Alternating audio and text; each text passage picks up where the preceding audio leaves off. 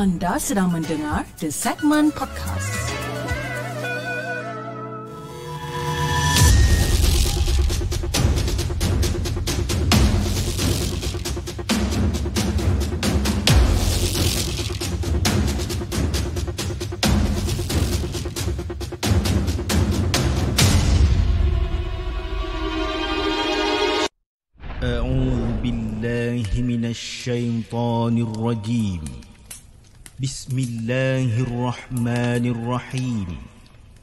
لو أنزلنا هذا القرآن على جبل لرأيته خاشعا متصدعا من خشية الله وتلك الأمثال نضربها للناس لعلهم يتفكرون. صدق الله العظيم.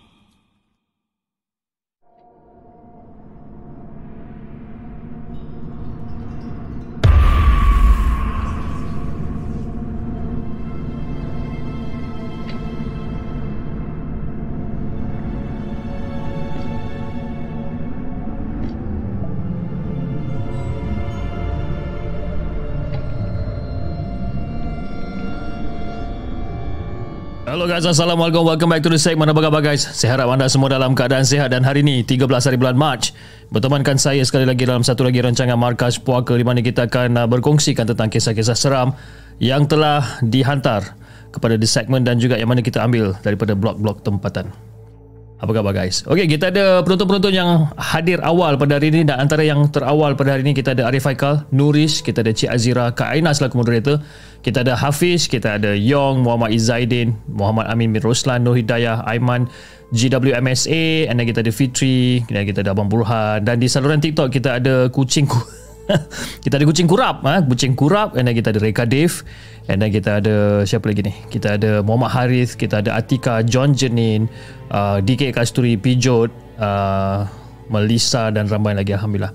Ok guys malam ni um, lebih kurang kejap eh, saya tengok. Uh, lebih kurang dalam tujuh.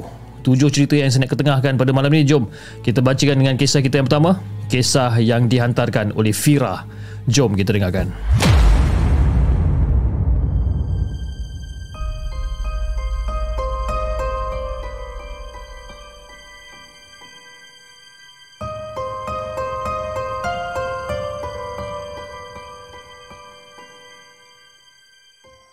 Adakah anda telah bersedia untuk mendengar kisah seram yang akan disampaikan oleh hos anda dalam Markas Puaka?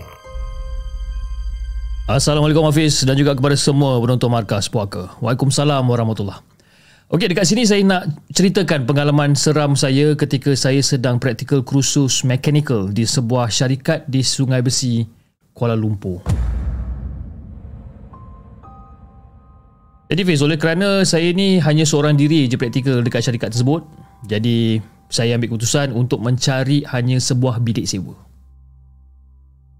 Jadi cari punya cari akhirnya saya jumpalah eh uh, iklan sebuah bilik kosong di sebuah rumah flat yang terletaknya di Taman Sungai Besi.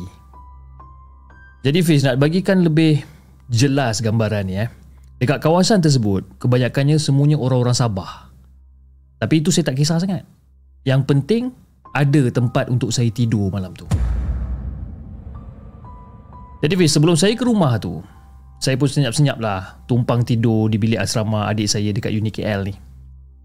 Jadi pada satu malam, selepas saya jumpa tuan rumah dan buat bayaran deposit ni, saya pun terus pack barang, angkat barang daripada bilik adik saya untuk dipindahkan ke rumah sewa tadi. Dan bila dah siap-siap kemas bilik dan sebagainya, saya pun tutup pintu dan pun saya pun baringlah dekat atas katil. Jadi Fiz, sebaik saja saya tengah baring kat atas katil ni Kedengaran bunyi seolah-olah ada benda yang berlari-lari dekat atas bumbung rumah tu. Ini disebabkan kerana rumah flat tu berada di tingkat yang paling atas sekali. Ya? Jadi ada bumbung lah dekat atas tu. Jadi bila saya dengar bunyi benda berlari-lari dekat atas Saya macam eh apa benda pula bunyi ni kan? Ah, tikus barangkali. Jadi Fiz, tuan rumah ni pula jarang ada kat rumah Sebabkan dia selalu pergi tidur dekat rumah kawan dia dekat Datuk Keramat. Jadi kebiasaannya saya memang seorang-seorang kat rumah tu. Walaupun saya cuma sewa bilik, tapi saya rasa seolah-olah rumah tu macam dah rumah saya dah. Ha. Kan? Tuan rumah memang jarang ada rumah. Jadi, kedengaran bunyi makhluk berlari dekat atas bumbung tu memang selalu terjadi bis. Selalu sangat. Jadi makin lama macam, okey lah. Kan? Lantak kau lah kau nak lari ke apa ke. Benda tu dah jadi biasa dah. Tapi Fiz Benda yang paling menyeramkan Adalah setelah 6 bulan saya duduk kat sana Daripada satu malam tu Saya masih lagi seorang-seorang dekat rumah tu Dan malam tu Rasa macam agak panas sikit Tak tahu kenapa Kan? Jadi saya pun buka lah pintu rumah eh, Supaya angin dapat masuk Tapi pintu grill saya biarkan berkunci Jadi masa tu saya pun duduk lah dekat ruang tamu Tengah tengok TV dan masa tu, masa saya tengah tengok TV, saya masih ingat. Eh, masa tu ada cerita Maharaja Lawak Mega. Eh, siaran apa siaran ulangan pada waktu tengah malam. Eh, cerita lawak Fiz eh. Cerita lawak kalau pasang slow memang tak syok. Kan? Jadi pun saya pun pasang lah kuat sikit. Tapi tak adalah orang kata kuat sangat sampai orang kata ganggu jiran. Tidak. Jadi masa saya tengah layan cerita Maharaja Lawak Mega ni, dalam suasana lawak dengan bising rancangan tu secara tiba-tiba saya macam terdengar satu suara yang kedengaran agak perlahan dan jauh Fiz. saya terdengar suara tu. Ha, lebih kurang macam tu lah bayangkan Fiz eh. Kita tengah tengok TV tengah-tengah malam seorang-seorang tiba-tiba dengar suara macam tu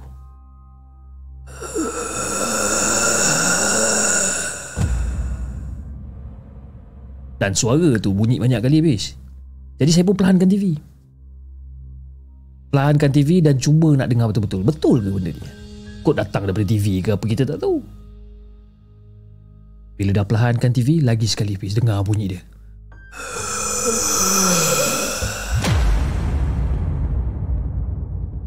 Dan masa tu Fiz bulu, uh, bulu rumah saya tiba-tiba meremang. Selepas teringat kata kakak saya ah, Adik Ni kakak nak bagi tahu kau ni. Ha? Kalau sebenarnya kalau katakan macam kita dengar bunyi gangguan, kalau katalah bunyi gangguan tu macam jauh dan bunyi gangguan tu macam perlahan, ha maknanya benda tu dekat. Ha tapi kalau benda tu bunyi kuat, ha maknanya benda tu jauh. Kau ingat pesan akak ni, Dik? Ha? Ingat eh? Kalau bunyi tu macam jauh, perlahan, maknanya dia dah dekat dengan kau.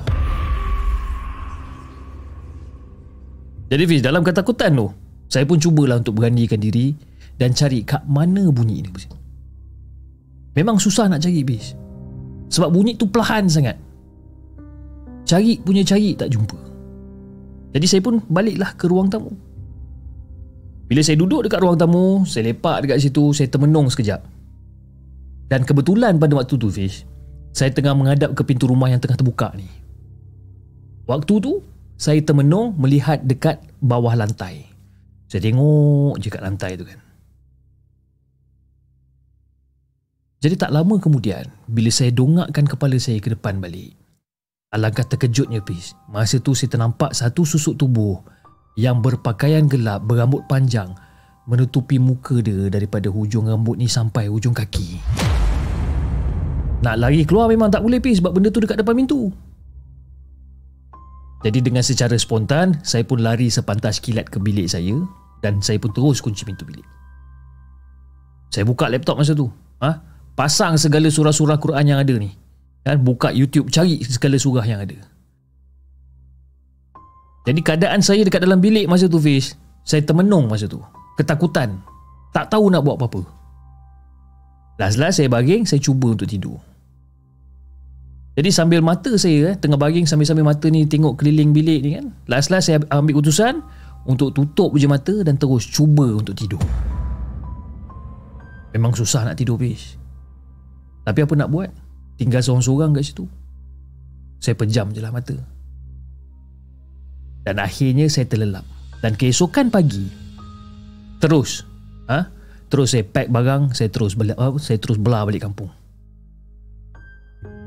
Dan masa tu memang praktikal dah habis dah pun. Kan? Kebetulan praktikal pun dah habis, saya pun baliklah kampung. Jadi itulah kisah yang saya nak kongsikan dengan Hafiz dan juga semua beruntung markas puaka. Assalamualaikum.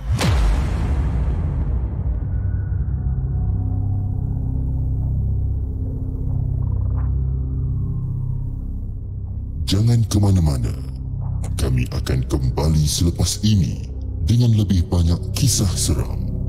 Itu dia guys, kisah yang pertama, kisah yang dikongsikan oleh siapa nama dia ni? Fira eh. Kejap, betul ke? Fira dengan kisah dia berjudul Flat Berhantu.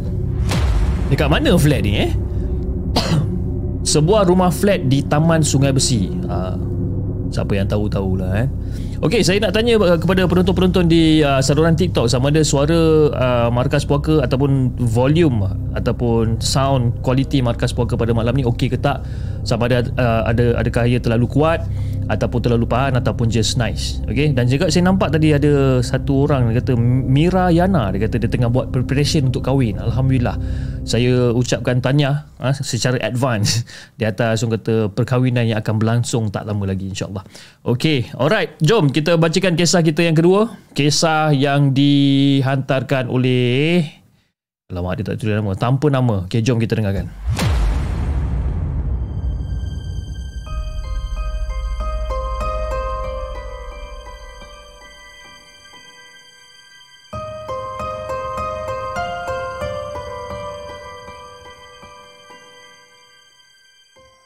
Adakah anda telah bersedia untuk mendengar kisah seram yang akan disampaikan oleh hos anda dalam Markas Puaka. The reason why saya tanya kenapa sound okey ke tak okey sebenarnya sebab kan saya terasa macam bergema sikit sebenarnya. Yalah maklumlah kan kita tengah duduk dalam gua sekarang. kan? Apa nak buat dah kalah kan? Hadap ajalah okey jom kita bacakan kisah kita yang kedua. Assalamualaikum semua. Waalaikumsalam warahmatullahi okey sebenarnya cerita mak aku ni berlaku pada tahun 1970-an okey 1970-an bersama dengan jiran satu camp di Batu Niah. Okey tempat nama camp ni aku terpaksa rahsiakan sebenarnya.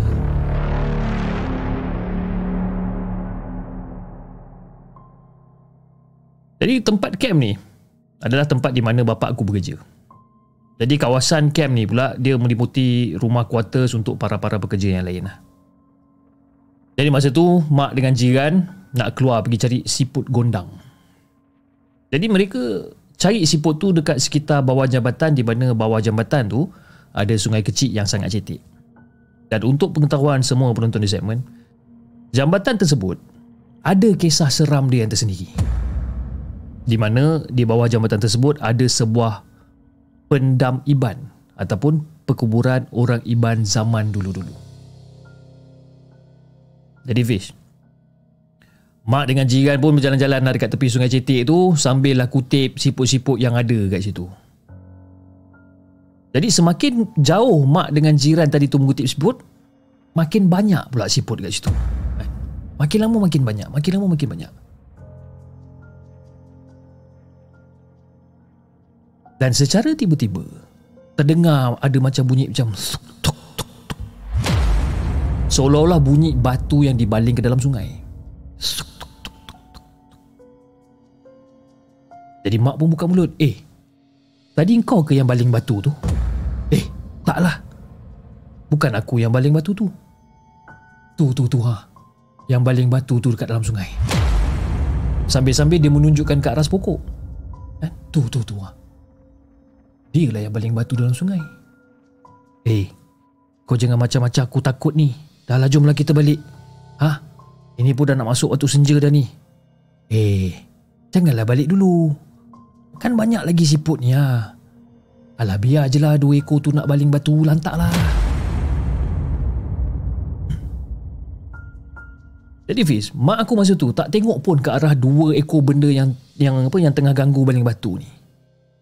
Dia pun tak tanya pada jiran dia kan apa benda tu sebenarnya.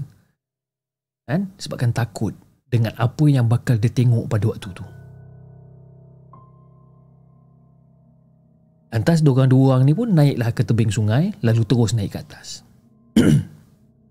Dan masa diorang tengah naik ke atas tu Fiz Secara tiba-tiba terdengar pula ada suara perempuan menangis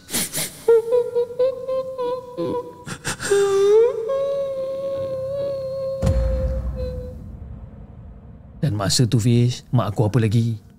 Meremang-remang terus belum rumah Sambil-sambil tu Dia baca ayat kursi. Ah, Baca segala surah yang dia hafal ni Masuk on the way nak balik rumah.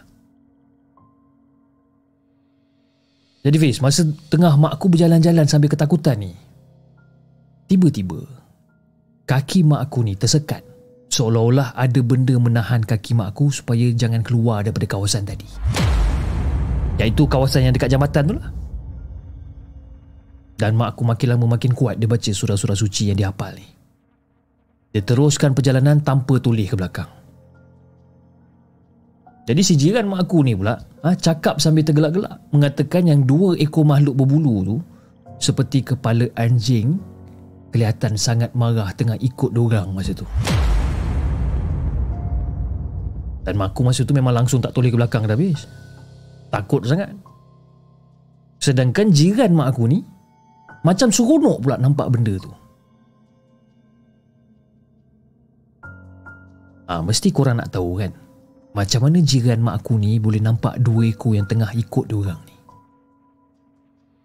Sebenarnya Pis Jiran mak aku tu Memang ada sakit. Kadang-kadang dia okey Kadang-kadang dia tak okey. Dalam erti kata lain Dia ni macam sewel sikit. Macam mental sikit dan ada orang cakap yang sakit mental ni dapat lihat benda-benda yang kita tak boleh nampak. Jadi setelah 20 minit perjalanan dan sampai dekat depan pagar camp, barulah mak aku rasa lega. Kan? Dan ringan je kaki dia nak berjalan. Masa tadi dia nak berjalan daripada jabatan nak ke camp tu, punyalah berat kaki dia. Bis. Jadi Fiz, dekat jambatan tu juga, ada satu lagi kisah kejadian misteri di mana rakan sekerja ayah aku balik kerja pada waktu tengah malam. Rakan ayah aku ni lintas jambatan tersebut. Dan secara tiba-tiba dia terdengar bunyi ko- uh, kocakan air dekat bawah jambatan tu. Terdengar bunyi tu. Jadi bila kawan ayah aku dengar bunyi benda ni dia pun tengoklah dekat bawah jambatan ni. Dan bila dia tengok kat bawah jabatan tu bis Dia nampak ada susuk tubuh wanita Yang sedang menunduk-nunduk Mengocakkan air sambil Seolah-olah tengah minum air masa tu.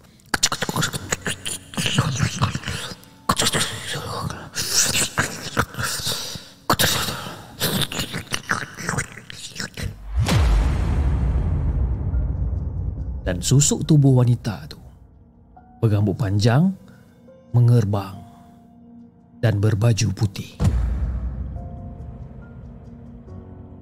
Bila fikir-fikirkan balik bis, takkan orang pula tengah-tengah malam nak minum air bawah jambatan macam tu? Betul tak? Jadi bila benda tu tengah sedap minum air, dia ternampak kawan ayahku ni nampak dia. Terus perempuan tu terus terbang tinggi menghala ke hutan di sebelah jambatan. Jadi ini Hafiz Kisah Yang aku nak kongsikan dengan Hafiz Dan juga semua Peruntuk Markas Puaka Assalamualaikum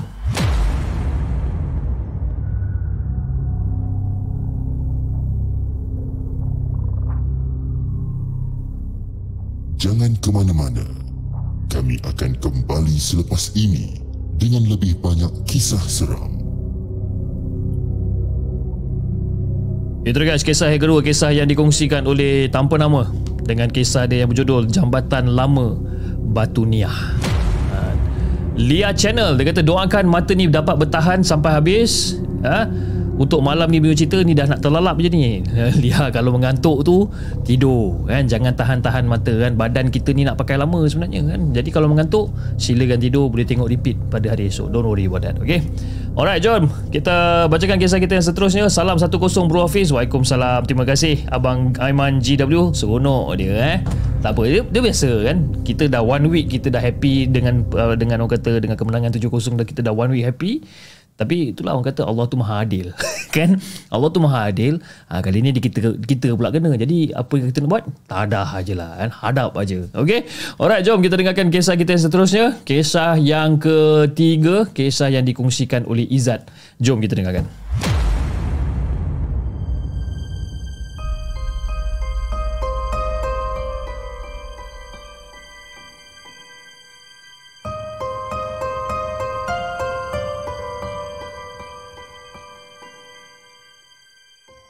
Adakah anda telah bersedia untuk mendengar kisah seram yang akan disampaikan oleh hos anda dalam Markas Puaka?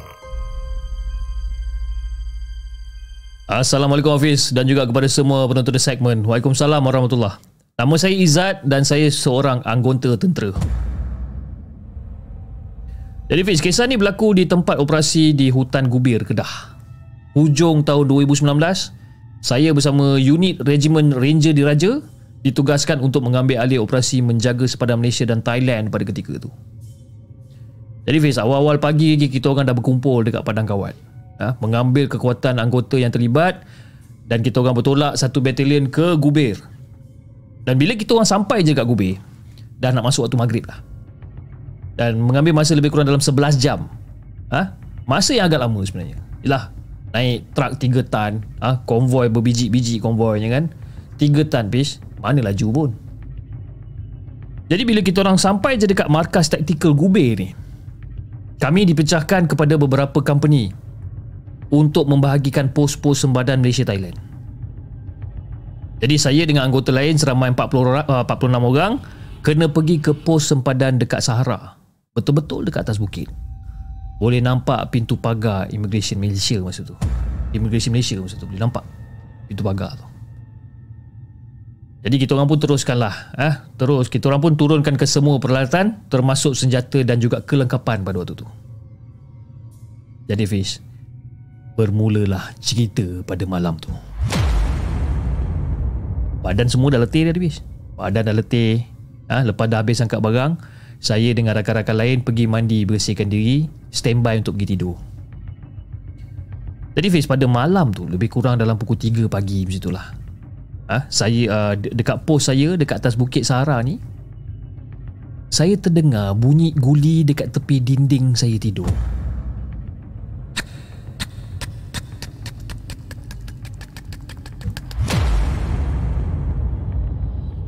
Dan dalam masa yang sama saya terdengar macam ada orang cakar sampah habis.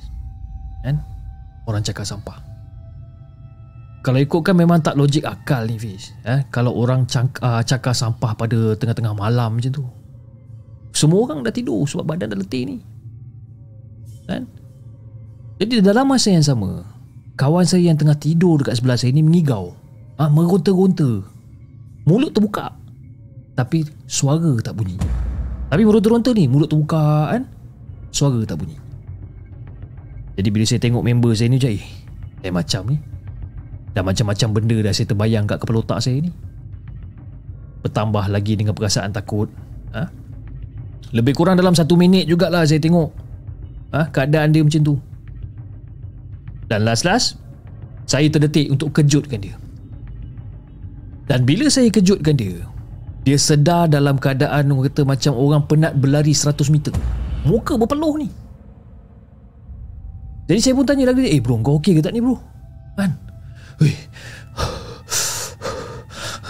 Nasib baik kau kejutkan aku tu. Kalau tidak aku tadi tak boleh nak bergerak je. Dia cakap dia tak boleh nak bergerak. Berkali-kali juga dia beristighfar masa tu. Jadi Fiz, keesokan hari tu Kita orang jalankan aktiviti seharian macam biasa. Tapi bila malam menjelma Selepas selesai duty Semua orang pun tidur dengan aman. Tapi saya pula Terjaga lebih kurang dalam pukul 5 pagi. Perut rasa lapar tiba-tiba. Jadi saya pun bangun. Saya pun bangun Saya pun pergilah. Orang kata untuk masak Maggi masa tu jadi bila dah kita dah buka Maggi Dah letak dalam periuk dan sebagainya Kita dah masak Dah siap masak ni semua Saya pun nak pergilah ambil mangkuk dekat rak ha? Dekat rak yang berada dekat tepi ni Masa saya tengah jalan nak ambil mangkuk dekat rak ni, saya ternampak ada seorang perempuan berambut panjang kain putih melintasi dekat luar masa tu. Jadi bila saya nampak macam Astaghfirullahaladzim. Dan masa itulah first time ha, tak sangka yang masa tu saya nampak Pontianak betul-betul lalu depan saya masa tu Fish. Memang jelas masa tu Fish. Ha? Memang jelas. Dia punya takut tu, level takut dia tu sampai terkencing dalam seluar sikit lah Fish. Kan? Terkebil-kebil saya masa tu tengok Pontianak tu melintasi dekat depan saya. Dan bila dia lintas, tak lama lepas tu dia hilang. Dan masa dia hilang tu Fish, bau yang bau apa kata satu bau busuk terus menusuk dekat dalam lubang hidung saya ni. Maggie pun saya tinggalkan tak cerita banyak lapis. Terus kembali ke tempat tidur. Memang rezeki saya malam tu dapat tengok Pontianak lalu dekat depan mata saya. Jadi itulah kisah yang saya nak kongsikan dengan Hafiz dan juga semua penonton di segmen dan insyaAllah kalau ada masa saya akan share lagi dengan lebih banyak cerita. Semoga maju jaya Hafiz dan juga semoga murah rezeki insyaAllah. Assalamualaikum.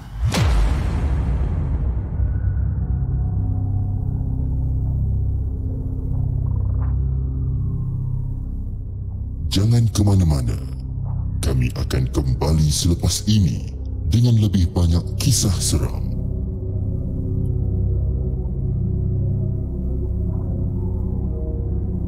Itu guys kisah yang dikongsikan oleh Izzat dengan kisah dia berjudul Operasi di Gubir Kedah pada tahun 2019. Seram eh? Dia seram sebab apa? Dia nampak benda tu so apa lalu dekat depan dia first time pula tu dia nampak kan mesti dia confirm macam lost punya kan apa benda ni. Kan? Ha, Izzat Izzat Izzat ada ke malam ni? Ha? mesti kau tengah lost kan bila nampak benda tu lalu tiba-tiba depan muka kan? Tak tahu nak buat apa kan? Takkanlah aware pula lalu tengah-tengah tengah-tengah pagi buta macam tu kan? Dengan rambut panjang bagai. Okey jom. Kita bacakan kisah kita yang seterusnya. Kisah uh, Zarif Syauki dia kata Chip saya baru terjumpa channel live Markas Poker ni. Welcome home. Terima kasih kerana sudi untuk hadir ke rancangan Markas Poker untuk malam ni. Alhamdulillah. Okey jom kita bacakan kisah yang keseterusnya. Kisah-kisah yang keseterusnya. Kita kita bacakan kisah yang seterusnya. Kisah yang Ha, betul Syamil kan? Tak jadi makan Maggi kan? Bila saya fikir-fikir balik Malam-malam saya suka makan Maggi. Tapi bila dah dapat cerita macam ni malam ni Malam ni lepas live Kita terus ni atas tidur kan? Kisah yang keempat Kisah yang dikongsikan oleh Momo. Jom kita dengarkan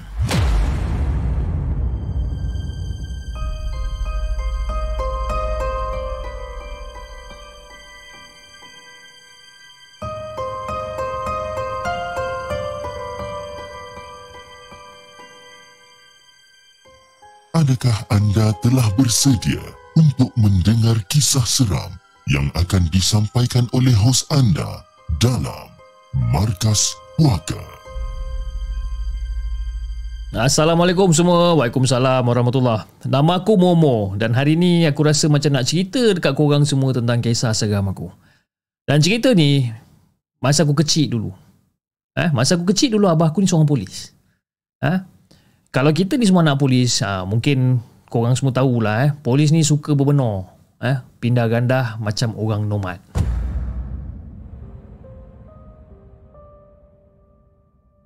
Jadi masa masa aku kecil dulu, dalam tujuh tahun macam tu lah aku kena demam panas tu. Dan masa tu aku berkampung lah dekat hospital beberapa bulan disebabkan pasal demam panas ni.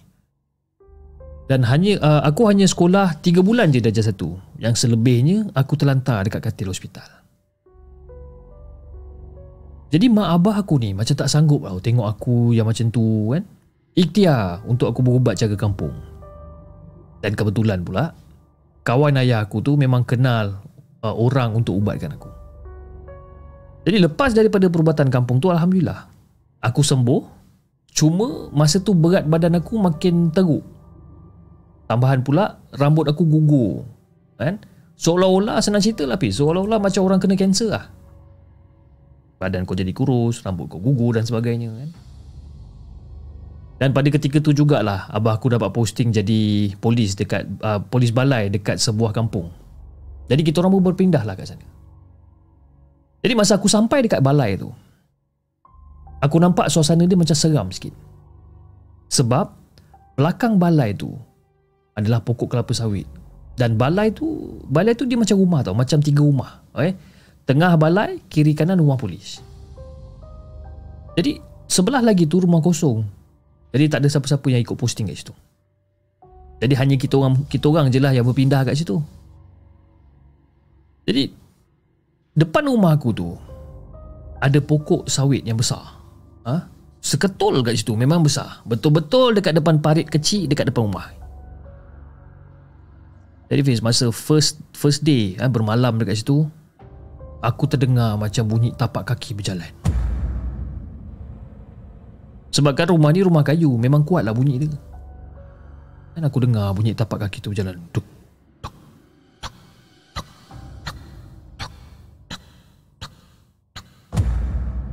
Jadi aku pun bangun Aku bangun aku tengoklah siapa yang berjalan ni tengah-tengah malam ni. Jadi bila aku bangun aku nak tengok apa benda yang aku nampak? Aku nampak ada satu bayangan hitam yang tengah berjalan. Tapi aku masih lagi fikir positif kan? Mungkin ayah aku nak pergi kencing ke apa ke. Tapi bila aku toleh dekat sebelah kiri aku. Aku tengok eh Ayah aku ni elok pula tidur sebelah mak aku ni. Siapa pula yang berjalan dalam rumah ni? Pucat lesi muka aku masa tu. Terus selubung dalam selimut. Jadi Fik, lepas daripada tu, macam-macam benda lah aku nampak kat rumah tu. Pukul 5 pagi aku dengar orang mandi, orang buka pintu lah, masak lah, macam-macam lah. Yang pelik dia, aku seorang je yang nampak ataupun dengar bunyi benda-benda ni. Orang lain tak nampak pun. Jadi Fiz nak bagikan gambaran pula Dekat kampung tu ada tempat mengaji Jalan nak pergi ke rumah makcik mengaji tu ada pokok besar kan? Dan waktu mengaji lepas maghrib Jadi lepas mayang maghrib aku pergilah mengaji Dan masa balik mengaji tu aku lalu dekat pokok tu Tapi mata aku ni seolah-olah macam tertangkap dengan satu benda dekat tepi pokok tu Elok je dia tengok aku masa tu Fiz Jadi aku pun toleh sebab daripada ekor ekor mata aku ni aku nampak ada benda tengah perhatikan aku. Jadi aku pun toleh. Bila aku toleh Fiz, apa yang aku nampak? Pocong. Apa lagi? Cabut lagi lah aku. Ha? Dengan aku punya rehal-rehal semua aku tinggal kat situ.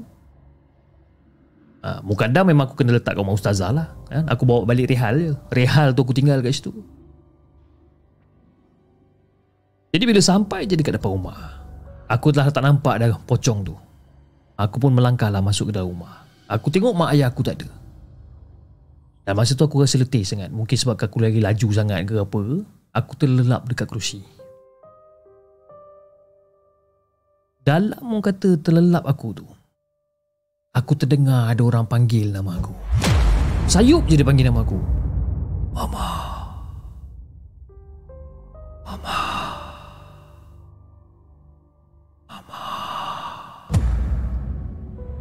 Jadi aku macam buka lah mata aku pelan-pelan ni. Aku buka mata aku. Aku nampak ada satu sosok uh, sosok badan yang berkain lusuh, rambut panjang, tengah tengok dekat arah aku masa tu. Dia punya rapat tu pis. Rapat. Memang rapat. Tengah tengok dengan mata dia yang bulat macam tu tengah tengok kat aku. Bau dia jangan cakap lah. Busuk ya amat bau dia. Aku pun tutup mata. Bila aku nampak dia, aku terus tutup mata. Dan masa aku tengah tutup mata ni, aku dengar lagi sekali dia panggil nama aku. Mama. Mama. Mama. Aku buka mata lagi sekali aku nampak dia lagi kat situ. Aku buat apa lagi bis? Bangun lari keluar rumah, ah, ha? Dari rumah cari mak dengan abah aku dengan tak pakai kasutnya aku lari sampai mana aku pun tak tahu. Sedar-sedar aku dekat rumah pakcik tua. Ha. Mak abah aku pun ada dekat sebelah aku. Jadi masa tu ayah aku bawa aku pergi berubat. ditutupnya sebahagian hijab yang telah terbuka ni. Dan Alhamdulillah lepas tu okey.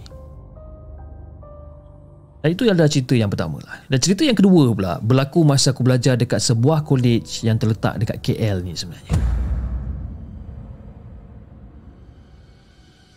Dan hostel yang dibagi ni, okay, hostel yang dibagi ni memang teramat dekat sangat dengan college ni. Dan masa hari pertama lagi, ada ura-ura mengatakan hostel kita orang tu adalah orang kata tempat yang paling angker. Dan kita orang tinggal dekat tingkat 15. Jadi pada pada mula dia semua okey tak ada masalah. Aku pula suka lepak dekat beranda kan. Ha, sebabkan beranda aku menghadap swimming pool. Seronok lepak kat situ tengok orang mandi manda kat bawah dan sebagainya kan. Jadi masa aku tengah lepak kat situ, tengah syok-syok layan lagu masa tu sedar-sedar dah pukul 3 pagi. Jadi masa aku tengah nak tutup laptop, nak kemas-kemas, aku pun tengoklah ke bawah sekejap. Kan? Aku tengok ke bawah, aku ternampak budak kecil tengah jalan-jalan dekat tepi swimming pool. Aku pelik lah eh. Apa hal pula ada budak kecil tengah jalan-jalan tepi swimming pool ni? Mak bapak dia orang ni tak kisah ke? Aku tengok jam nak dekat pukul 3 pagi ni. Hati aku masa tu terus tak sedap lah. Aku tutup laptop aku, aku terus masuk bilik.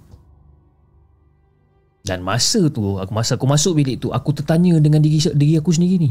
Eh, takkan mata aku ni hijab dia terbuka balik kot. Jadi ada satu hari tu biasalah. Ha? Student lepaskan tension dekat karaoke. Ha? Balik pukul 1 pagi. Eh, itu itu orang kata aktiviti biasa. Jadi aku dengan kawan aku dua orang ni naiklah lift ke rumah. Kan? Jadi bila sampai je dekat tingkat 13. Eh? Oh, tung. Pintu lift aku terbuka.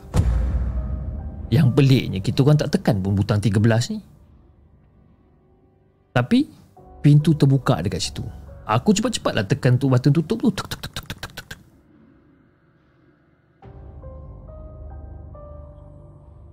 Tapi yang pelik dia Fiz eh. Masa aku tengah nak tekan button tutup ni. Masa tu lah lift tu keluarkan satu warning dia cakap lift tu dah full. Padahal kita orang bertiga je masa tu. Macam mana pula? Tekan punya tekan punya tekan member siap baca ayat kursi lah Fiz. Ha? Lidah aku dengan otak aku pun jam sekejap. Akhirnya aku laung kuat-kuat. Allahu Akbar. Aku laung kuat-kuat benda tu. Barulah boleh tutup pintu lift ni. Naiklah kita orang dekat tingkat kita orang. Cepat-cepat kita orang keluar daripada lift tu. Dan bila pintu lift bila kita orang keluar bunyi lift punya alam berbunyi lagi sekali. Menandakan yang uh, lift tu full. Tak boleh tutup pintu lift tu. Kelam kabut masa tu kawan aku cari kunci pintu rumah nak masuk rumah masa tu. Lepas tu kita orang dah serik nak balik lewat. Dan ada satu hari tu Pis Waktu maghrib Ada senior kita orang ni memang demam lah Jadi kita orang pun gila-gila lah Jaga dengan dia Sebab ya Sebab dia ni adalah seorang senior yang Baik eh, Yang baik Jadi Sampailah aku yang kena jaga Senior aku ni eh, Tengah jaga dia Ambilkan air untuk dia kan Tengokkan dia Dan secara tiba-tiba Senior aku ni ketawa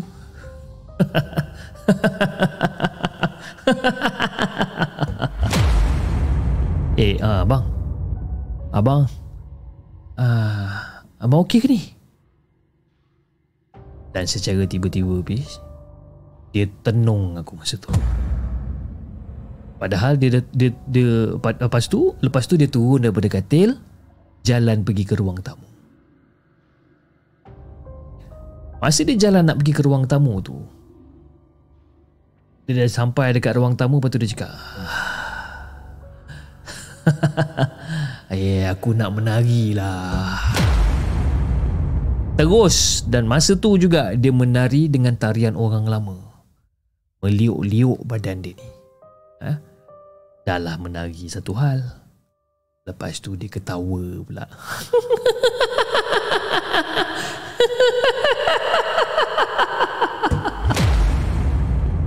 Aku masa tu bis Punya pucat masa tu. Tergamam aku tak tahu nak buat apa-apa.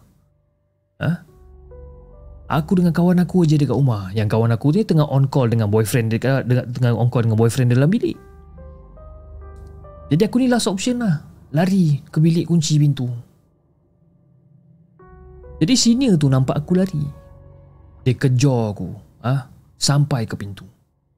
Nasib baik aku sempat tutup pintu bis Kawan aku pula terpinggir-pinggir Kenapa pula aku tutup pintu ni? Aku cakap lah yang senior tadi kena rasuk Dan aku cakap eh kau pergi call warden Call warden. Jadi kawan aku call warden Suruh uh, datang Bawa sekali kunci Sebab kita orang takut nak buka pintu Yang senior tu Ketuk pula bilik kita orang Eh, buka lah pintu. buka lah pintu. Tak, tak, tak, tak, tak, tak. Aku nak sembang aja. buka lah pintu. Tak, tak, tak, tak, tak, tak. Kita orang diam je masa tu dalam bilik. Diam je dalam bilik tu. Terus dia ketuk pintu kuat lagi. Tahu tahu tahu tahu tahu tahu tahu tahu. Ah, kau tak nak buka pintu eh? Jangan sampai aku masuk kat tingkap ah, Naya korang nanti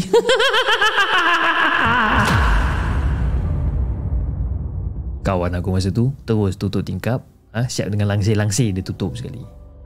Dan ketawa tu Makin lama makin kuat kita orang dengar. Adalah lebih kurang dalam 20 minit macam tu lah. Warden datang sekali dengan ustaz mana tak datang? Aku dengar warden panggil nama kita orang Kita orang diam je.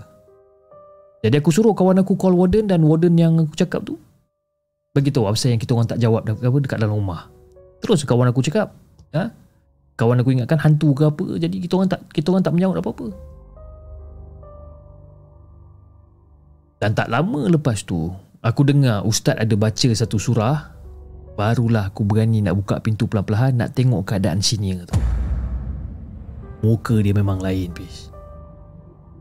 Senior tu sebenarnya putih ha? Putih melepak Tapi masa aku nampak senior tu Aku nampak dia macam gelap ha? Dengan mata dia yang besar Gelak-gelak bila tengok ustaz tu tengah baca surah dekat dia Sambil-sambil tu dia menagi Dia menagi sambil-sambil bercakap bahasa apa tak aku pun tak tahu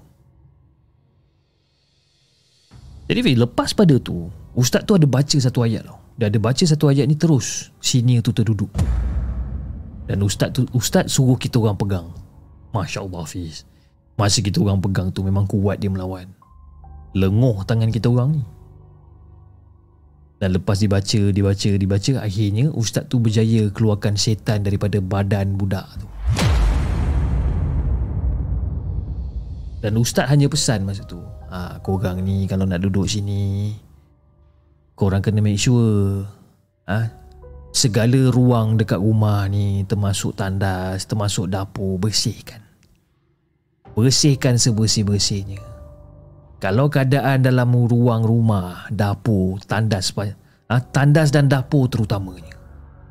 Kalau dua ruang rumah ni tak dibersihkan, ha, setan suka duduk tempat-tempat macam ni ha, nasib kamu ni tak baik kena dekat dia. Tapi sementara benda ni dah tak ada, bersihkan apa yang patut.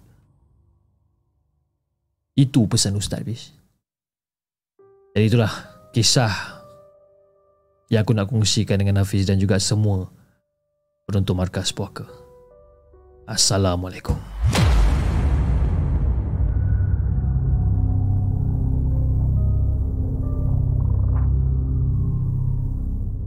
Jangan ke mana-mana. Kami akan kembali selepas ini dengan lebih banyak kisah seram.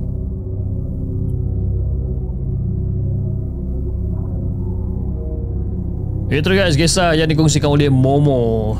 Momo dengan kisah dia yang berjudul Pengalaman Sendiri. Panjang wow cerita dia kan? 1 2 3 4 5 6 7 8 9 9 page dia bagi. Oh nasib baik tak sesat lah. Bagi saya minum air jap. Bagi saya minum air jap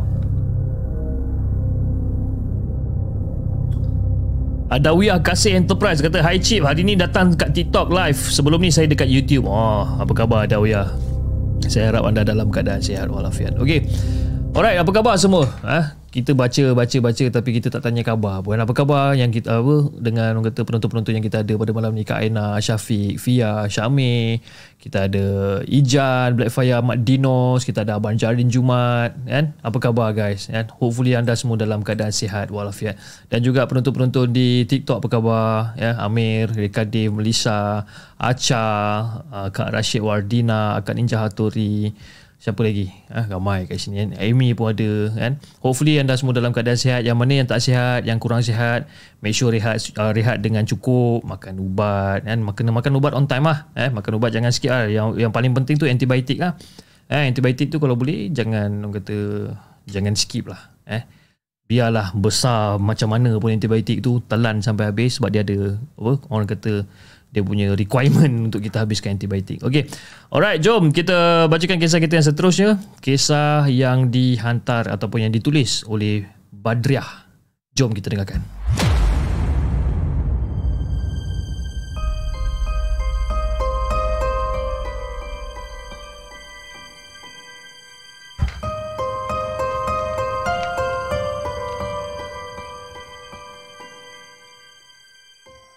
Adakah anda telah bersedia untuk mendengar kisah seram yang akan disampaikan oleh hos anda dalam Markas Puaka? Assalamualaikum Hafiz dan semua penonton Markas Puaka. Waalaikumsalam warahmatullahi Selamat malam. Selamat malam. Okey. Nama saya Badriah.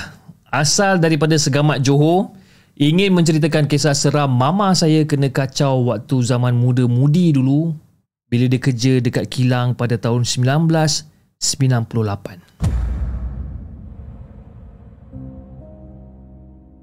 Jadi Fiz, kejadian dia pula berlaku dekat kilang yang terletaknya di Kulai Johor.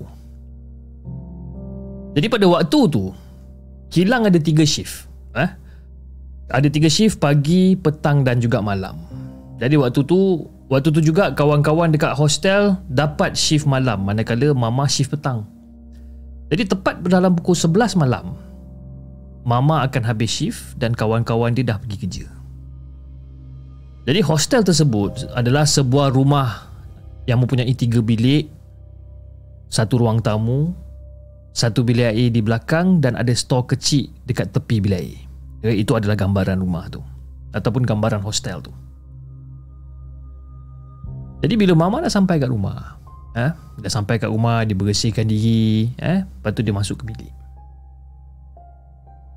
Dan mama ni pula, setiap malam, mama akan buka radio saluran Suria Singapore. Ha, dia akan layan lagu-lagu jiwang dan siaran habis tepat pada pukul 2 pagi. Jadi bila siaran tu dah habis, ha, mama akan terus tutup radio dan terus tidur. Jadi masa tu lebih kurang dalam pukul 2.30 pagi masa tu Fiz Tiba-tiba terdengar ada sesuatu dekat meja makan. Jadi teringat kawan-kawan yang habis shift malam ni Ada belikan makanan dekat pasar malam. Waktu tu bungkusan makanan tu uh, Bungkusan makanan tersebut diikat dan ditinggalkan dekat atas meja. Jadi masa mama dengar ada benda dekat meja makan ni Mama terasa macam ada sesuatu tengah makan Macam orang pelahap dekat meja makan makan.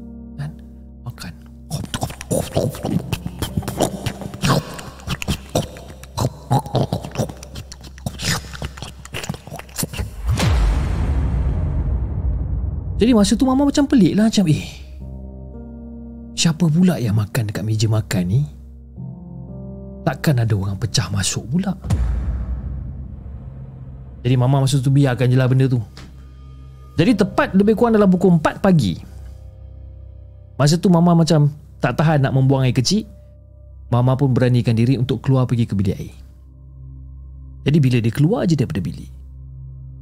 Tak ada apa pun yang berlaku dekat pintu masuk rumah dan juga dekat meja makan tu macam tak ada apa-apa pun. Ataupun sisi-sisi makanan pun tak ada yang tergabur ke apa tak ada. Macam eh. Apa hal ni ya?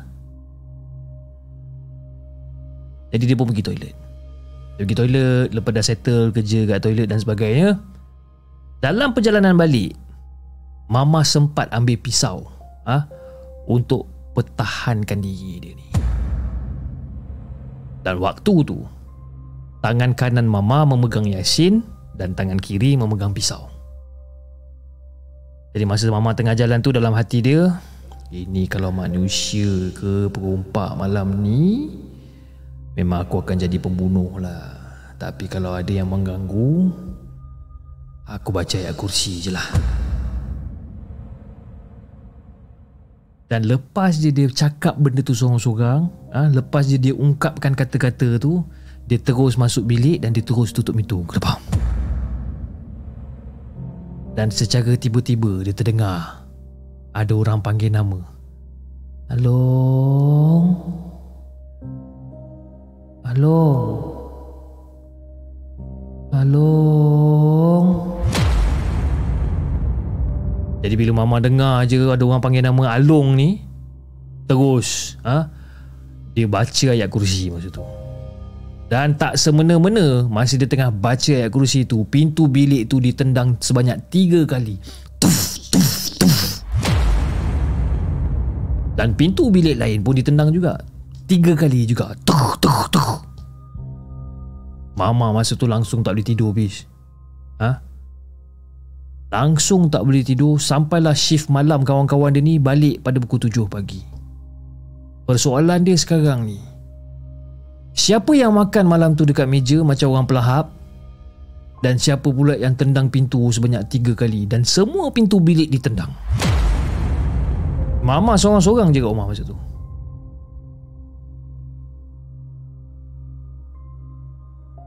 Dan siapa yang sebut nama Alung? Alung. Alung. Alung.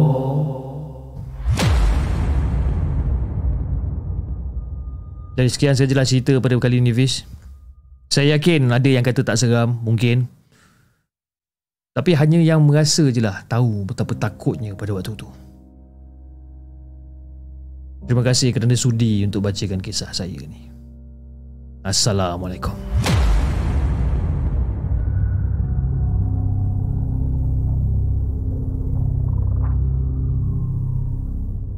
Jangan ke mana-mana.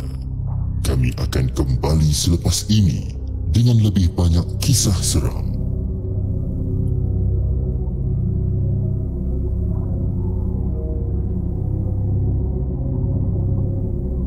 Itu dia guys kisah yang dikongsikan ataupun yang dihantar oleh Badriah. Uh, uh, Badriah dia menghantarkan kisah melalui WhatsApp. Jadi kepada anda yang ingin menghantarkan kisah seram anda melalui WhatsApp ataupun abang Aiman kalau anda uh, kalau abang nak set call dengan the segment mungkin nanti saya akan suruh Faizal ataupun abang kena kena WhatsApp uh, dekat number yang diberikan ataupun number yang kita yang kita ada the apa the segment punya hotline number. Abang message kat situ nanti Faizal akan set time ataupun set satu schedule untuk kita untuk kita bersembang secara live InsyaAllah. Okay bang? Jangan lupa bang. Eh? Jangan lupa eh. Nanti bila kita sembang-sembang Manchester United Liverpool lagi? Kan? Okay jom Kita bacakan kisah kita yang keenam. Kisah yang ditulis Ataupun yang dihantarkan. Oh kisah ni panjang juga ni. Kisah yang ditulis Ataupun dihantarkan oleh Suhaili. Jom kita dengarkan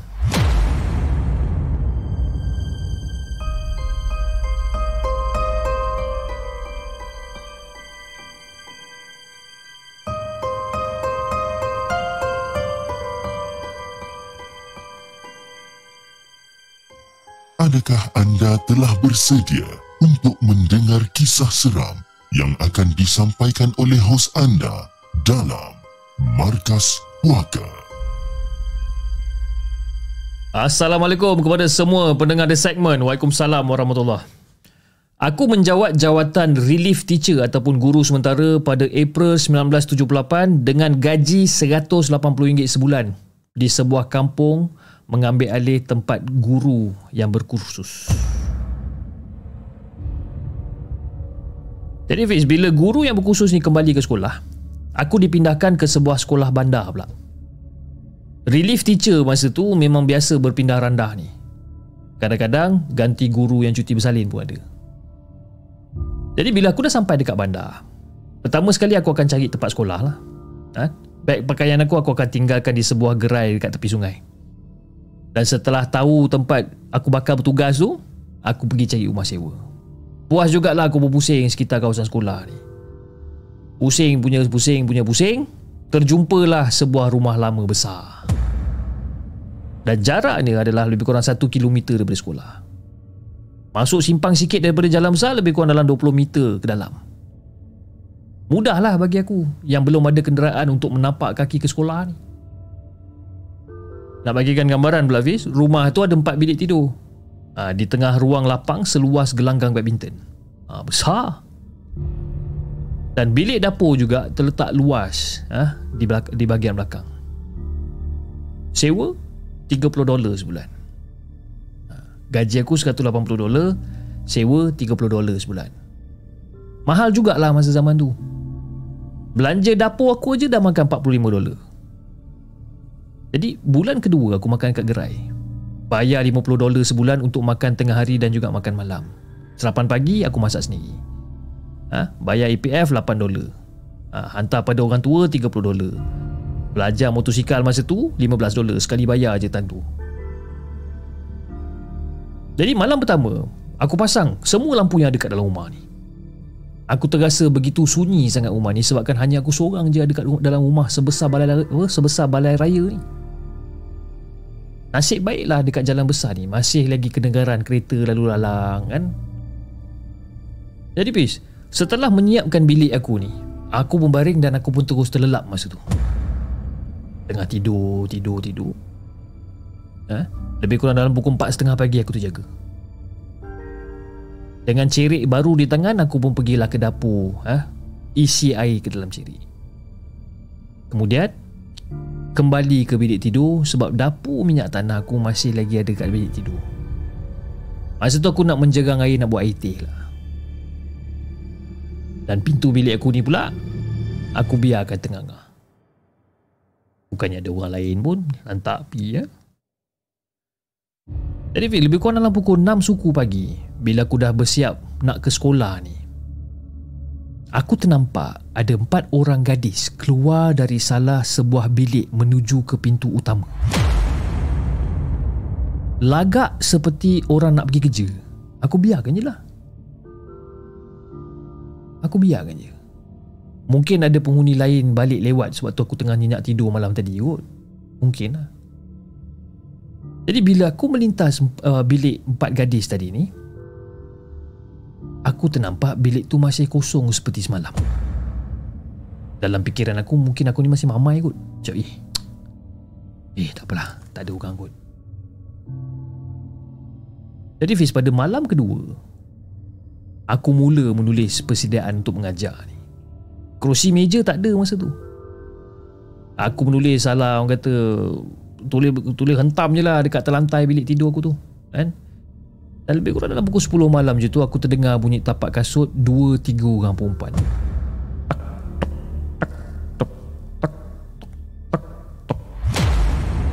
Jadi aku jengah keluar. Aku jengah keluar sebab pintu bilik aku ni masih tengah bila aku jengah keluar eh tak ada siapa-siapa pula. Kelibat pun tak ada. Jadi masa tu aku dah rasa seram sikit habis. Aku pun tutup pintu bilik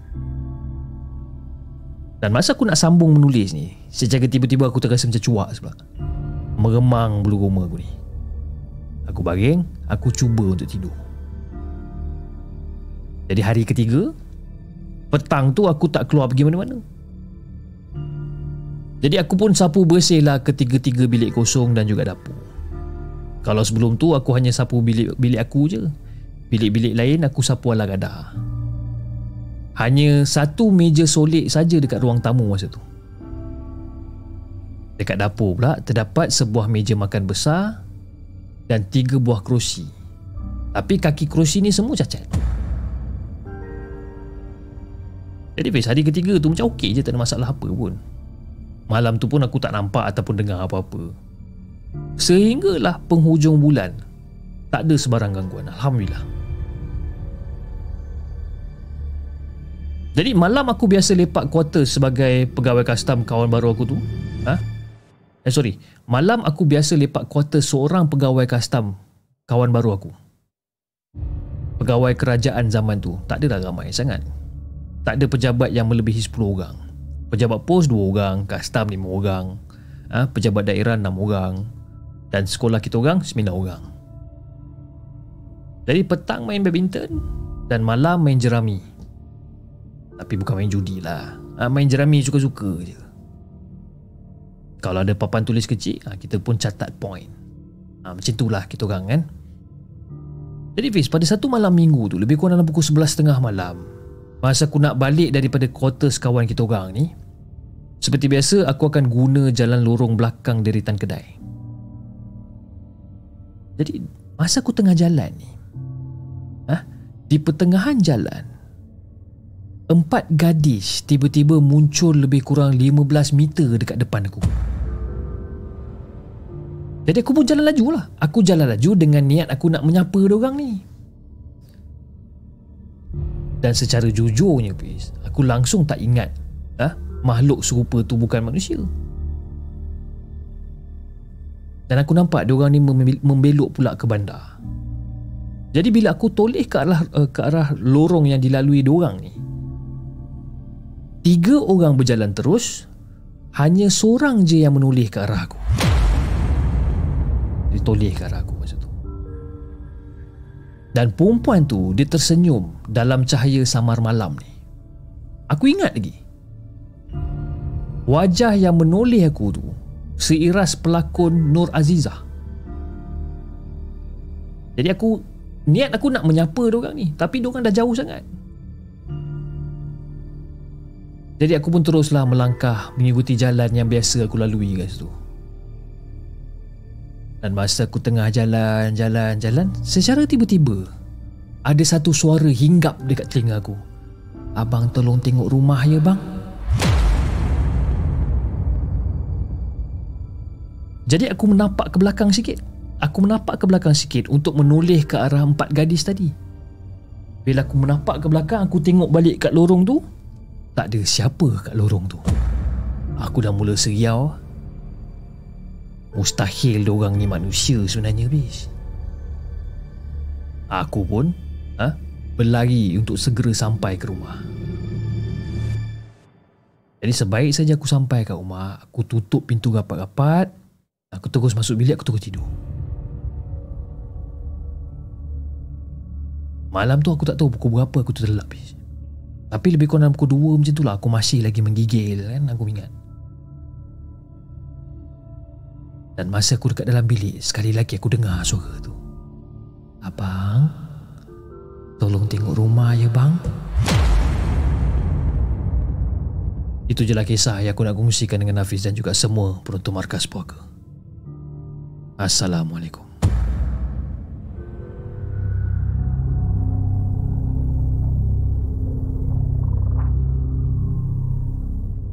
Jangan ke mana-mana. Kami akan kembali selepas ini dengan lebih banyak kisah seram.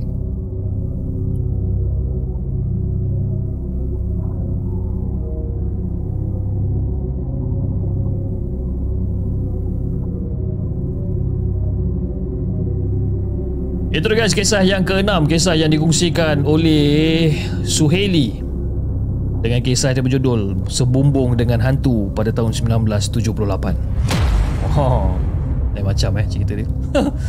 eh, kita ada Kak Zai. Apa khabar Kak Zai? Ah, saya harap Kak Zai dalam keadaan sihat. Ah, dah berapa bulan dah Kak Zai? Ah, menunggu, oh, orang kata menunggu hari eh. Menunggu hari eh.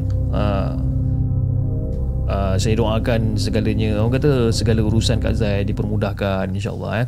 Anyway sebelum kita bacakan kisah kita yang terakhir Pada malam ni Saya ingin mengucapkan ribuan terima kasih Kepada anda yang telah uh, Orang kata hadir di rancangan Markas Puaka pada malam ni Kita ada lebih kurang dalam 470 orang yang sedang menonton Di saluran YouTube Dan uh, 66 orang yang sedang menonton di saluran TikTok dan yang telah menyumbang melalui super sticker dan super chat pada malam ni dan juga TikTok gift. Dan antara yang telah menyumbang pada malam ni kita ada daripada uh, sumbangan besar daripada Aiman uh, daripada abang Aiman GW dia kata terima kasih Bro Hafiz atas cerita yang disampaikan dan semoga the segment terus maju dan terus berkembang. Insyaallah bang. Dan kepada semua moderator terima kasih kerana sangat ramah melayan kerenah kami di markas puaka uh, melayan kerenah kami penonton Markas Puaka. Up. Uh, itu dia kan. Terima kasih Abang Aiman uh, di atas sumbangan besar yang Abang telah berikan pada malam ni. Dan juga sumbangan daripada Abang Jardin Jumat. Uh, terima kasih di atas sumbangan super sticker yang telah diberikan. Dan juga sumbangan melalui TikTok gift pada malam ni. Kita ada sumbangan daripada Kak Ninja Hattori. Daripada Reka Dave. Daripada Yasida Yusof kucing kurap daripada kucing kurap tak tahan tu dan daripada John Jenin daripada Amir Pijot daripada Melissa Kak Rashid Wardina uh, daripada Alamak, nama dia tak keluar lah. Nama dia ni dia ada ikon warna hitam tak silap saya.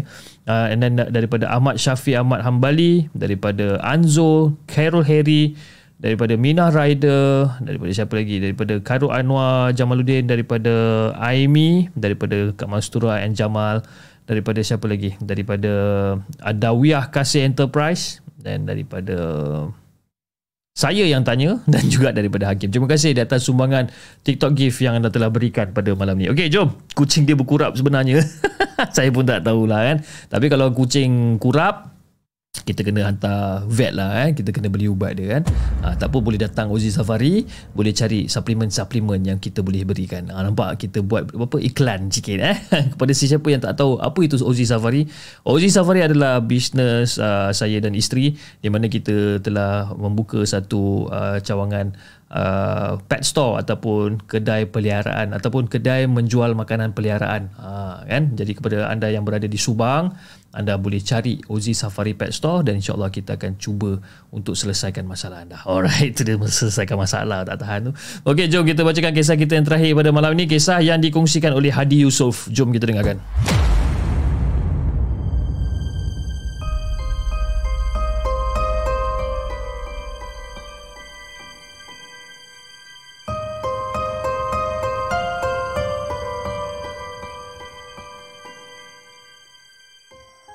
Adakah anda telah bersedia untuk mendengar kisah seram yang akan disampaikan oleh hos anda dalam Markas Puaka? Kak Sabar yang tanya dia kata, Raya ni Hafiz tak balik Kuantan ke? Ha, saya dah lama sebenarnya Kak Sabar tak balik Kuantan. Mungkin raya tahun ni saya dekat KL dan raya kedua saya akan berada di Kuala Pilah kan insyaAllah. Kuantan tu saya tak tahu bila saya nak balik sebenarnya. Okey jom kita bacakan kisah kita yang terakhir pada malam ni. Assalamualaikum kepada Hafiz dan juga kepada semua penonton Markas Puaka. Waalaikumsalam warahmatullahi Ketika aku tengah menaik posting ni sebenarnya, aku baru menyelesaikan tugas hakiki aku. Aku terlalu penat sebenarnya. kan? Badan aku lesu, sakit urat sendi. Tapi sekarang persoalan dia, mungkin ke aku terkena badi mayat? Entahlah. Tak terkira banyak dia. Aku dengan mayat ni ataupun aku dan mayat dah pun sebati dalam hidup aku sehari-hari. Sampaikan kawan-kawan aku memanggil aku ni dengan uh, dengan gelaran Hadi Mayat. Tapi aku buat tak kisah je lah. Luar nak panggil aku Hadi Mayat ke apa ke lantar lah. Cuma kadang-kadang aku sempat jugalah cakap kat, kat dorang kan Eh ni korang ni kalau korang mati dulu Aku tak nak mandikan korang tau. Dengan nada yang serius lah. Diselami dengan gelak ketawa. Seolah-olah aku yang membuat lawak. Kan? Okay Fiz sebenarnya berbaliklah kepada cerita yang aku nak ceritakan ni. Okay Jadi selesai je mandikan dan juga mengkafankan jenazah. Jadi aku, Zul, Usni dan juga Encik Mansur hendak mengangkat jenazah untuk diletakkan di dalam keranda. Belum sempat lagi nak angkat jenazah untuk dimasukkan dekat, apa, dekat dalam keranda ni. Si Zul tiba-tiba buka mulut. Ya, Di, Di, Di, darah keluar ni, Di. Dia cakap. Aku pun tengok. Eh? Aku nampak dekat bahagian belakang badan jenazah.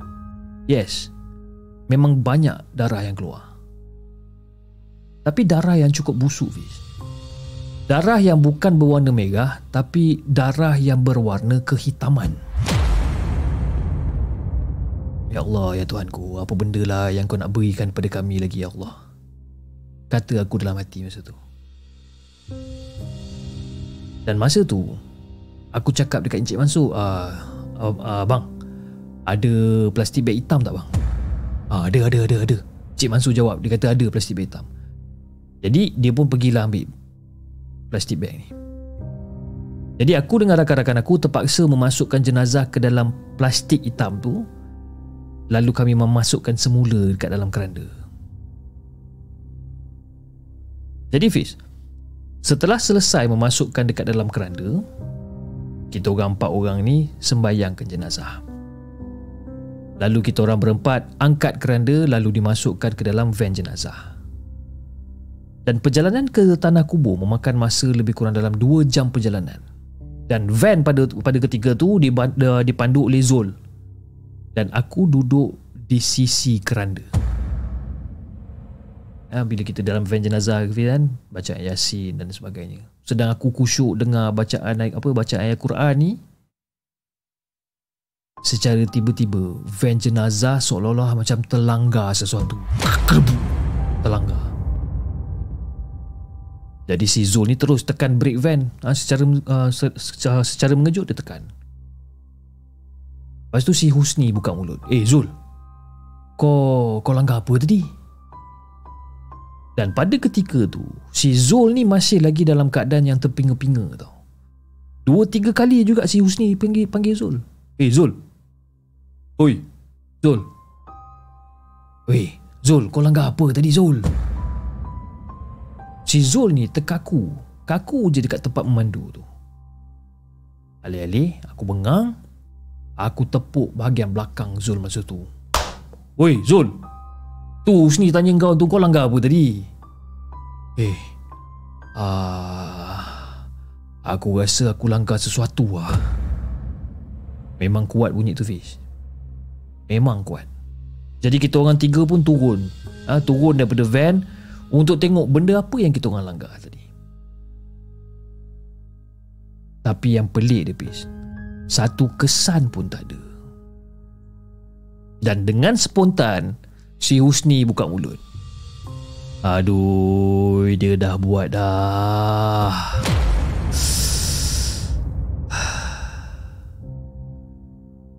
Tiba-tiba si Husni cakap macam tu sambil mengeluh.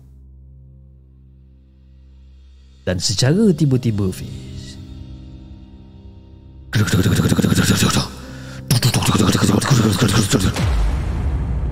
Keranda bergoyang ah Bergegar secara tiba-tiba. Si Zul dengan Husni dah pucat dah. Aku pun tunggu cakap korang dah, dah, dah, dah, dah, Jangan takut Jangan takut. Dah. Ha? Baca ayat Quran Ini semua gangguan syaitan ni. Dah, dah, dah, dah, dah. Dan selang beberapa minit, ke- keadaan kembali tenang. Dan kita orang teruskan perjalanan kita orang ni. Jadi sebenarnya Fiz, kejadian yang tadi tu, ah, yang keranda bergegar dan sebagainya ni, bukanlah sesuatu yang ngeri buat aku sebenarnya. Sebab apa? Sebab ada lagi gangguan yang lebih dahsyat daripada tu. Ada.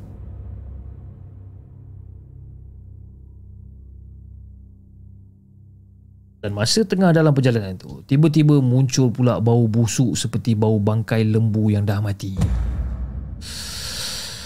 Aduh. Masa ni aku pula mengeluh.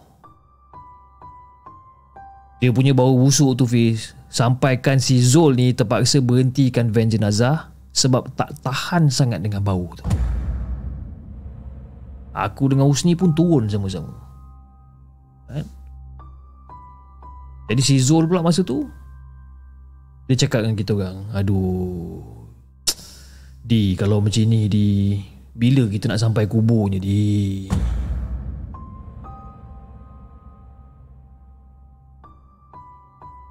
Jadi sedang kita orang Tiga orang ni tengah Orang kata Tengah cuba untuk relaxkan diri Dekat luar van ni Secara tiba-tiba. Tok tok tok tok tok tok tok tok Tok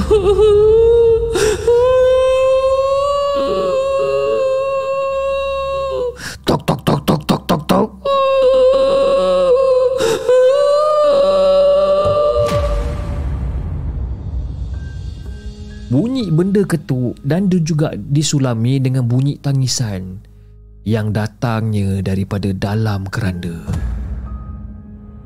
Masa tu aku cuba tengok dekat dalam van. Aku tak nampak apa-apa benda yang tak kena dengan van tu pun. Mungkin perasaan kita orang je kot. Dan jam dekat dashboard van masa tu dah tunjuk hampir pada pukul 12 malam. Jadi Fiz, setelah 2 jam perjalanan ni, akhirnya kita orang sampai dekat tanah perkuburan. Masa tu aku nampak Pak Karim.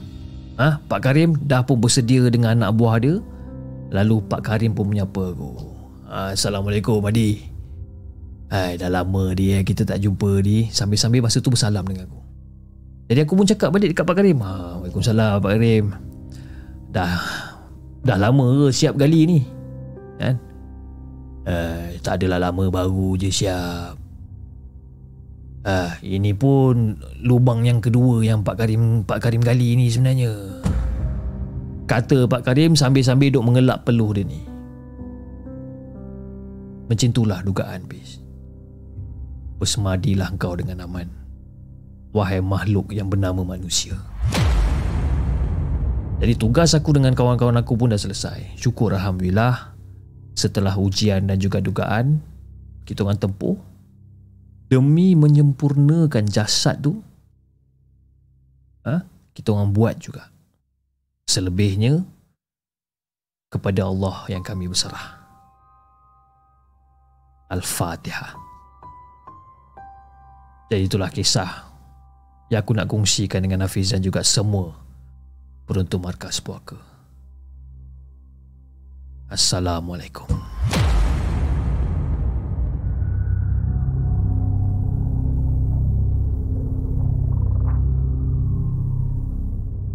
Jangan ke mana-mana. Kami akan kembali selepas ini dengan lebih banyak kisah seram.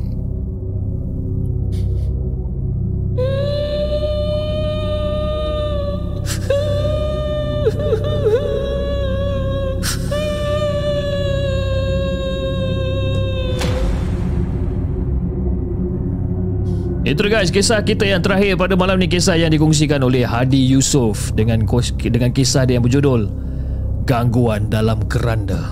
Ah. Ya malam ni okey eh saya tak ada sasul malam ni eh. alhamdulillah kan. Kita dah praktis eh kita dah praktis. Saya buat font dia lebih besar. Okey Faizal pun dah ready font dia dengan lebih besar kan. Jadi bila font dia lebih besar jadi dia punya sasul tu mungkin berkurangan sedikit lah eh Alhamdulillah ok guys jam telah menunjukkan pada pukul 11.50 malam dan insyaAllah kita akan berjumpa pada malam esok eh, malam esok dengan uh, pada pukul jam, uh, pada pada jam 10.30 malam dengan lebih banyak kisah-kisah seram yang kita nak ketengahkan pada malam esok ok kepada anda terima kasih sangat-sangat kerana masih lagi setia menonton rancangan Markas Puaka pada malam ni dan kita insyaAllah berjumpa pada hari esok ok kepada anda di saluran TikTok, jangan lupa tap-tap love dan follow akaun Markas Puaka dan juga anda di saluran YouTube. Jangan lupa like, share dan subscribe channel The Segment dan insyaAllah kita akan jumpa lagi on the next coming episode. Assalamualaikum.